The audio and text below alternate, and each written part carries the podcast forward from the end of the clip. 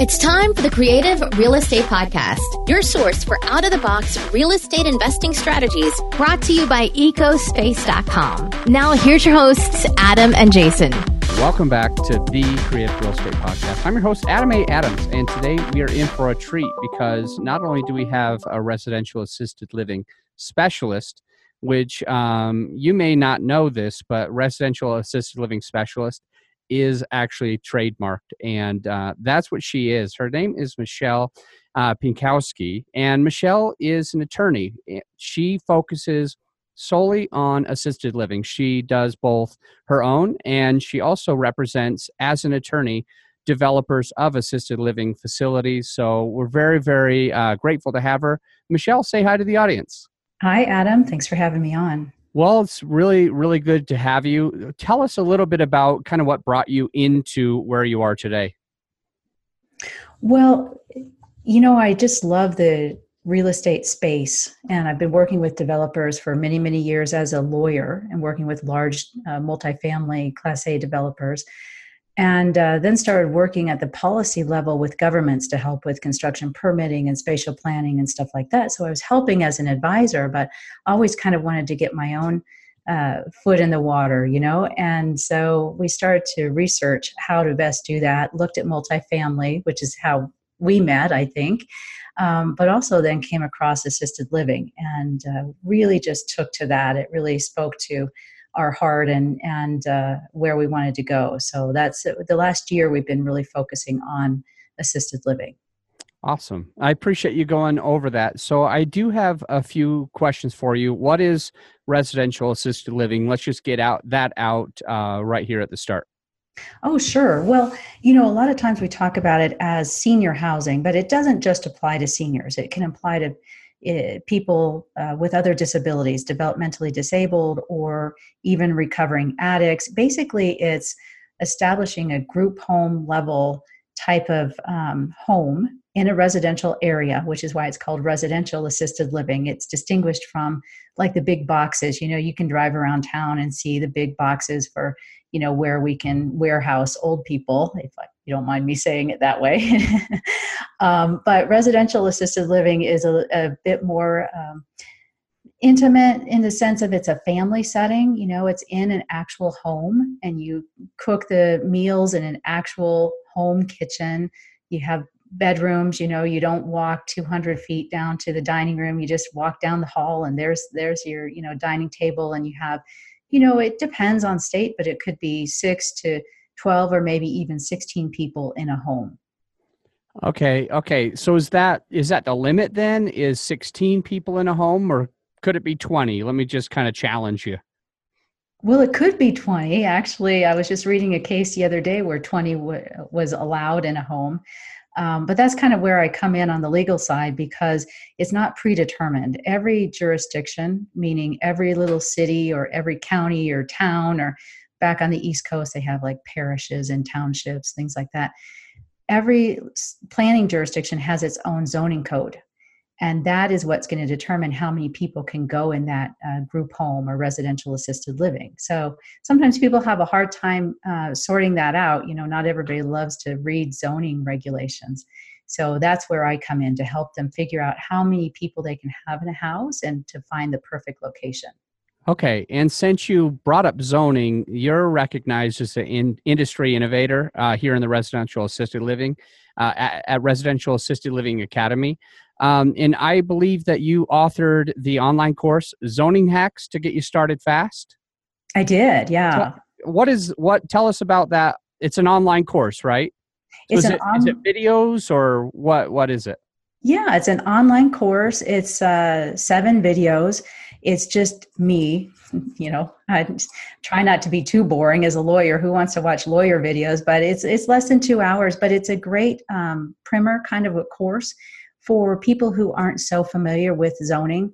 Um, because what, what we saw happening in the space is that people would go to, for example, Jean Guarino's Residential Assisted Living Academy, which is a fantastic place to start if you're interested in this area. And they'd come out and they'd be really, really excited and start looking for a house, and then kind of be like, oh, they say, I can't put it here. I don't know if I can put it here or there, or but the H O A says that I can't. And so they're running into these um, barriers that really, in many cases, can only be like speed bumps, but they're turning into brick walls because they just didn't know how to approach it. So I developed this online course where people, because we know a lot of people in the real estate space want to know how to do it themselves, right?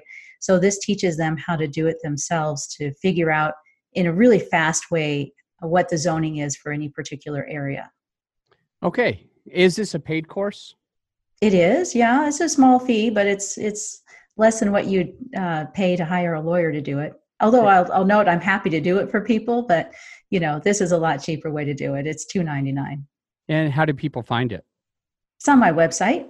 Okay. And that's the, is that the Pinkowski Law dot com or a different website? Yeah, it's on Pinkowski Law, but because that's kind of hard to spell, I also have another way to get there, uh, A L R dash lawyer dot com, as in assisted living residence dash lawyer dot com. And there's a section that says Learning Center, so people can just go to that Learning Center and click on. Excellent. Okay, thank you for going over that. So I have uh, I have three questions that I really wanted to dive in because with you and your specific expertise, I think you'd probably be the best to answer it. So if somebody is interested in assisted living, uh, what are some legal issues that they really need to be aware of? Well, the first thing is how to set up the um, the entity. So in assisted living, you have two things. You have the property and you have a business, because it's not just like buying a single family home and renting it out. You need to have one entity that owns the real estate and another entity that operates the business. So that's the first thing to realize. The second thing to realize is that it is a regulated industry. So you can't just open up a, a group home. Well, let me go back. If you want to uh, serve the senior population or uh, disabled population, you need to be licensed from the state. That's true in most states. You know, some there are some states out there like Indiana, I think has a little bit looser rules, but most states, if you want to serve seniors and disabled, you need a license. So you need to be aware of that. Um, if you want to open a sober home, you don't always have to have a license. That's different in every state. And then the third issue is the zoning. You know, you gotta understand that local jurisdictions are gonna have some say in what you can do in a particular home. So you need to be aware of that before you go out and spend a lot of money to buy the, the property. Awesome. Thanks for going over that. So the three things that you that really come up when you're looking at um, starting your own assisted living is first no, understanding that there's the property versus the business that runs the that actually runs this assisted living.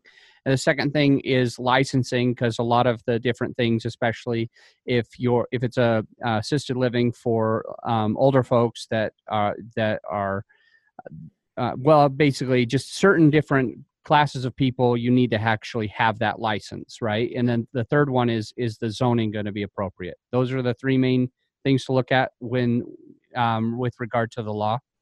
Yeah, that's right. And also to know that when you're serving a population of disabled people, and all those categories I've talked about are considered disabled under the law, then you are covered by the Fair Housing Act. So even if the zoning code or the H O A wants to say, no, no, you can't locate here, that might not be the end of the story. There's the Fair Housing Act that comes in, and, and I help a, a lot of people um, break through those initial no's to get to the, the yes using the Fair Housing Act. Can you give us a, one example of, of that? Well, for example, um, there was a, uh, a smaller city near Austin, Texas. I had a client down there who purchased a home, and they went in to get their construction permit.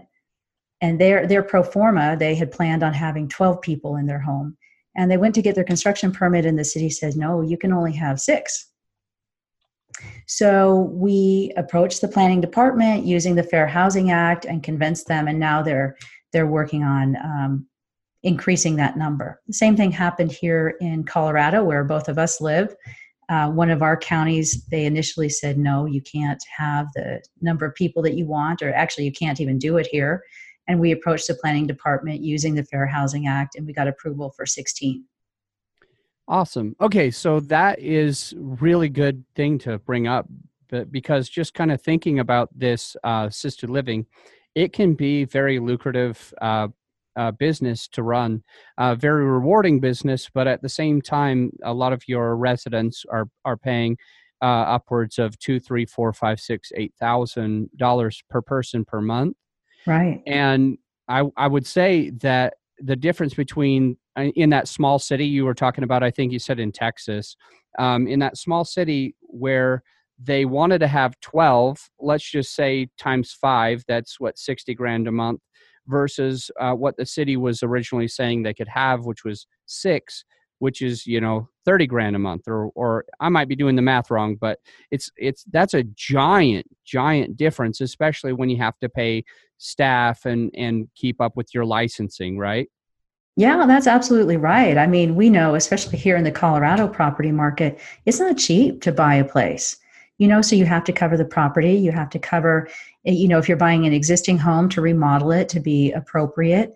And like you said, there's staffing and there's operational costs. So uh, that's one thing that the Fair Housing Act um, says, and the case law says uh, under it, is that one argument to request a, a waiver, or what's called reasonable accommodation under the Act, is that you have to reach a certain level of residence to make it financially viable. So that the financial viability is a reason to request a waiver under the Fair Housing Act, or reasonable accommodation.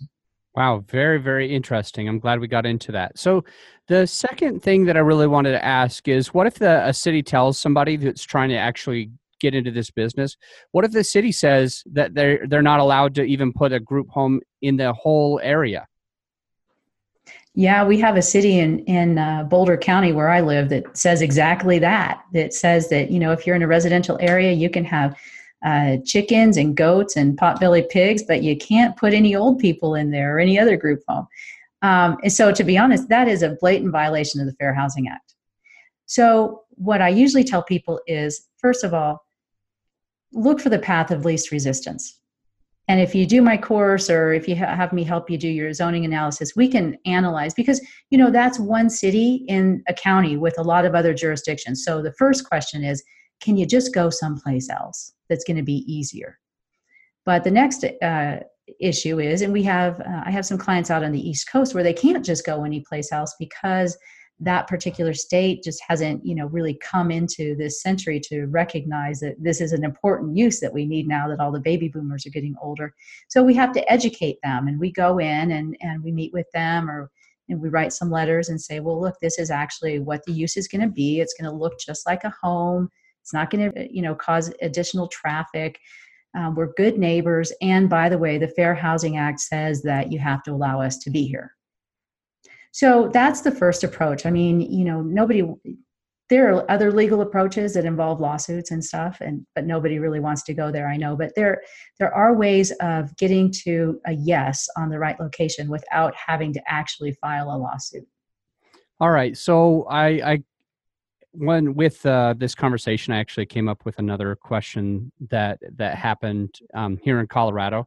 So instead of having a third last question, I have uh, two more, two more. So the, the next one is all about the H O As, because there's a lot of H O As that seem to want to restrict this. So where um, where does that fit in if somebody wants to put a home into an H O A? What is what do they have to go around to communicate with the H O A? Can the H O A keep them out completely, or does that violate the, the Fair Housing Act? Can you kind of go into really the the, the intricacies of working within uh, a, a homeowners association?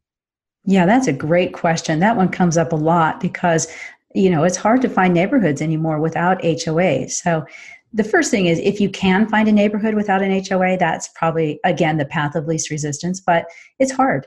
And there are some beautiful houses in H O As. So the short answer is, an H O A cannot keep a group home out of the neighborhood. No matter how much they want to say that in their covenants or in their meetings, they cannot keep a group home out of the neighborhood, because the Fair Housing Act says that disabled people have as much right to live in those residential areas as non-disabled people.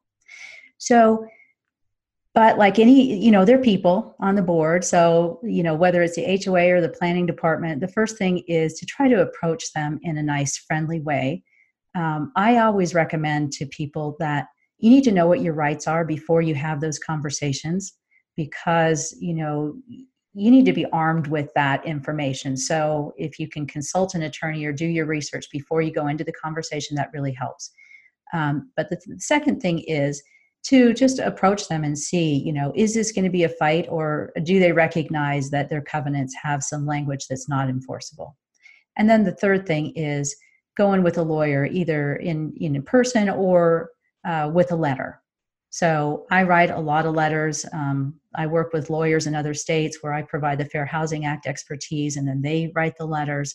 And so we can work uh, a number of ways. But usually when uh, people on the H O A board understand what the law actually is, then, you know, they'll be more accommodating. Okay. And I keep coming up with new questions the more you talk. So the very next question is, what about parking? And especially within the H O A, maybe they would say something like this: you have to have one parking space per adult who's living there, or something like this. And which, if you wanted to have sixteen people in an H O A, but you only had two or four spaces where you can have parking, um, that might restrict it. So if you could kind of speak to um, how does parking um, requirements hold you back in your assisted living, and how can you get past it? Yeah, parking is an issue. So whether it's a H O A or, you know, a city, they can place parking restrictions on there, parking requirements, because, you know, that's something that needs to be attended to. So the question really is, do the rules on their face discriminate against disabled people? You know, is there a similar rule that says if you have, you know, five or three or five teenagers in your house, that they all have to have off-street parking?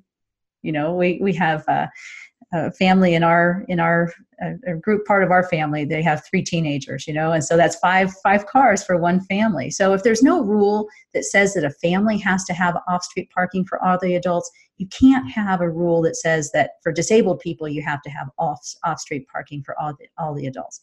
That being said, however, the reality is you are going to need some more off-street parking potentially, because you're going to have staff, you're going to have some visitors. Um, you're probably not going to have residents that drive, um, if you, especially if you're serving the senior population. But just keep that in mind when you're looking for a property, that if you can create some additional off-street parking, it's not a, always a make or break thing, but if you have off-street parking on your property, it's really a bonus, but you're not going to need one per resident. Okay.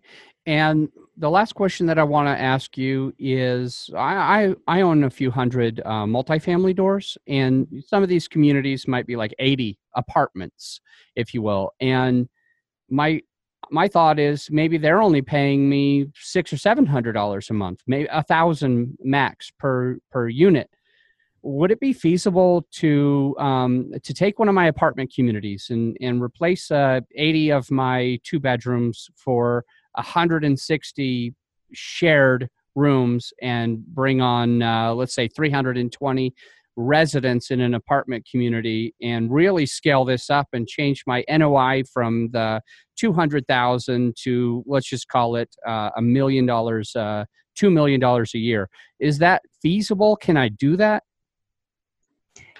Regardless of the population, right? You could, you're asking, can you do that just in general with people?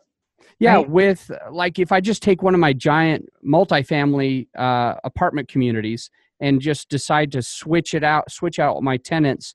And I want to, instead, I want to have like a residential assisted living where they have their, you know, little houses. Is that, what is that feasible? Is that, uh, or is that just crazy? No, it's not crazy at all. I mean, you have to look at, again, you got to go back to the zoning, because there's going to be some density limitations. So the questions, but I don't think your you know, density limitations generally are based on what's called dwelling units. And so you have to see how a dwelling unit is defined. Usually if you have individual kitchens, that is what kind of defines the dwelling unit. So you're not actually creating more dwelling units, but you just have to look at the code and see if there's any other thing that would limit the, the density of people, because basically you're saying you're going to take that same space and make it twice as dense, right? So you have to look at the code to uh, see that. And then you have to look at the property itself and just see, can it accommodate um, that population? You know, because you, you have to have wide enough hallways for people to get through if they're in a walker or a wheelchair. You have to have accessible, um, you don't have to have necessarily accessible bathrooms, although it's a good question. That size of facility, it might have to comply fully with the A D A. So then you're looking at some more uh, modifications. Um, and then you just have to look at how can staff uh, serve them, and, and can you create a staffing model that can really serve people? Or do you want to make it a um, maybe more of an independent living community, which is not regulated, and then just have a home health care agency come in to provide those services? So it's not assisted living per se, but it's independent living with home health care. And then that changes the whole nature of the regulations. I love that. So independent living, I'm writing this down uh, for myself, because maybe we could look at that. One of the communities that we have is eighty-three units in Branson, Missouri. Uh, and this, this city is, there's already a lot of retirees. So it would be, it may be a really good business plan for us to uh, choose to go ahead and go right after that demographic, have independent living with, I think you said, with some staff that does what again? What does that staff do to help them kind of live? But it's a it's a hybrid between on their own and um, and assisted living. What's that? Yeah, staff member? Well, I mentioned home health care. So basically, people live in their individual apartments, either by themselves or with a roommate or spouse or whatever.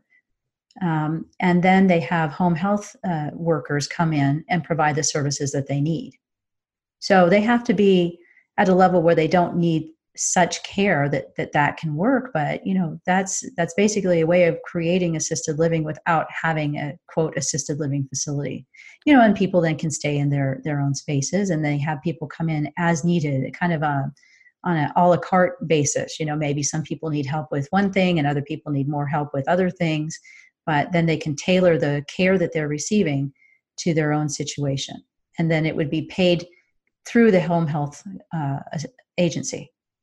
Okay. And what about, you you brought up earlier A D A, so uh, would love to know what A D A means. And you brought up the wideness of the hallway. So let's let's just go in and talk about uh, doorways uh, as well, and sprinklers and carpeting. Yeah, sorry, A D A stands for Americans with Disabilities Act. So, you know, you have a lot of listeners that are probably familiar with the, the accessibility requirements or A D A requirements in the code. So if you have a multifamily building, for example, which you have lots of, you have to have um, accessible pathways. You know, I think, I'm not a specialist in this area when it comes to the construction part, but uh, you have to have accessible pathways through the community. So, you know, somebody can get from one side to the next if they're in a wheelchair. Um, if you have two stories, you're going to need an elevator, or depending on how big the building is, multiple elevators. Um, you're going to want to look at the type of material that's on the floor, because you want to avoid tripping hazards. So, you know, thresholds on doorways are really not so great. So if you can get rid of the thresholds, um, there's kind of a mix in the industry about whether you want uh, hard, you know, impermeable flooring, or whether you want, you know, carpeting that is easily cleaned, because sometimes, especially if you have people who have um, mobility issues, or even with dementia, they tend to fall or uh, go to the floor a lot. So if you have carpet, it's a little softer, but it also could be a tripping hazard. So there's a little mix of opinion on that. Um, doorway width, again, you're going to want to have um, furniture, you know, that is scaled to the size of old people. You know, there's a lot of uh, people in assisted living who are, the the standard resident typically is a over eighty-five year old woman. Sorry to say, but women tend to live longer, so there's more of a population of them in assisted living. So you're going to want uh, furniture that's not too big for them, that they can move. You know, if you're pulling a chair out from a dining table, they need to be able to to move it. Um, having arms on chairs is really good, things like that. Bathrooms, of course, you're going to need uh, showers that are accessible both for people if they need devices to help them in the shower, or if they have a staff person in there helping. So it has to be open, like the European style shower that's open and with the with the drain instead of the lip is really, really good. And I, I suppose you may have said this, uh, grab bars would be a good thing to have in the bathtubs as well, right? Oh gosh, yeah, grab and bars maybe by the toilet or whatever, so they can get up and down a little bit easier. Awesome, a lot of a lot of good info. All right, so is there? We'll we'll go ahead and wrap it up, but let me just ask you this. I want to get some a little bit more advice from you, just because I don't know all of the right questions to ask since I'm not involved in, in assisted living myself. So I want to just first go into really some a little bit more advice on how someone can get started. And then I want to make sure that, because I assume that a lot of the listeners will be resonating and saying, well, this seems like a good business model. Um, how do I reach? How do I get a hold of Michelle? So um, we'll go that way. We'll go ahead and wrap it up with some good advice, and then we'll and we'll get your um, your best contact information. But before we do that, we have a quick word from our sponsor. We'll be right back. This episode of the Creative Real Estate Podcast is brought to you by both you and brought to you by the show itself. And we just wanted to say thank you, Jason. I really appreciate having you as a listener. And we have an ask. We've got a quick ask. If you have Uh, been listening to the show for a little while, you love the show, and you haven't taken the time to leave a rating and a review, I just wanted to ask to see if you wouldn't mind uh, going into iTunes and doing a written review as well as a rating. Um, so that's our only ask. Let's get back to the show. Uh, so the best advice, I think, one is uh, examine your motivation for wanting to be in this space. If it's just to make money, go to something else. You know, if you have a purpose also to help people, because it's not just real estate, it is developing a biz, an operating entity that is a helping entity. That having been st- said, understand that you can always be part of a team. You don't have to be the one doing the operating. You can be the one investing in the real estate. You can be the one, you know, helping to put the team together. You had a great uh, workshop recently where you talked about that, about bringing different people to the team. So just understand what you would bring to this space and understand what you would need to add to the team. So that's advice number one. Um, advice number two, uh, get educated, you know, find someone who is uh, really good at teaching this, and then go to those seminars. Uh, I mentioned the uh, Residential uh, Assisted Living Academy, which I attended and think is really, really great. Um, Involve yourself in local groups. We have one in Denver, the Denver A L R meetup, um, where we get together once a month and just share information and resources and stuff. Uh, and then the last thing, uh, and I guess it goes back to also knowing who you need on your team, recognize that there are legal issues. This is going to sound a little self-serving, but it's, it, and it, maybe it is, but this is really actually a good piece of advice. Recognize that there are legal issues involved in this uh, area, and just, you know, figure out what you need to know and figure out if you need to get help with that. You know, let me touch on those four things. Uh, number one, the team. I'm glad that you brought it up, because um, it's been an aha moment for multifamily, and I never even considered it for assisted living, where I, I say you don't need to do everything or know every single thing or be involved in every single thing. You could be passive. So you're saying that there's all these different places, and one of the one of the places that you can be to have a, a slice of the equity of ownership into an assisted living uh, building or business might be just being going ahead and, and providing the money and collecting checks passively? Absolutely. Awesome. Yeah, absolutely. And then as far as the education, I uh, I would agree one hundred percent with that. I've even known people that took the education, took some education, uh, thought that they were invincible, and and made mistakes. Um, so it's very, very, very important to get educated. And number three, you talked about the networking groups, which is important as well. If you have the education and somebody else has the education, something that I continue to be posting on my social media is all about my mastermind groups. Uh, you have one person who's smart here, you have another person who's smart here, and they, when they communicate with each other, when they converse, they create a third smarter brain between them. It's called the mastermind. And when you're networking, um, you can bounce all the ideas that you thought you got from your education off with each other, and other people could maybe help to correct those uh, your misunderstanding of those concepts. And so I think that's very, very important. I love these four things of advice. And number number four, I, I mean, I had a friend who um, can't name names, but owned multiple uh, properties. And there was some legal zoning issues that they got into, and uh, and it was a house of cards. It all came down because they didn't have the right people on the team. So uh, really respect those four pieces of advice that you gave. Thank you for uh, eloquently um, explaining those four things to really help us to get started into assisted living if we want to. How does somebody reach out to you? How do they find you? So I'll spell my last name because it's kind of hard. So it's Michelle Pinkowski, P I N K O W S K I.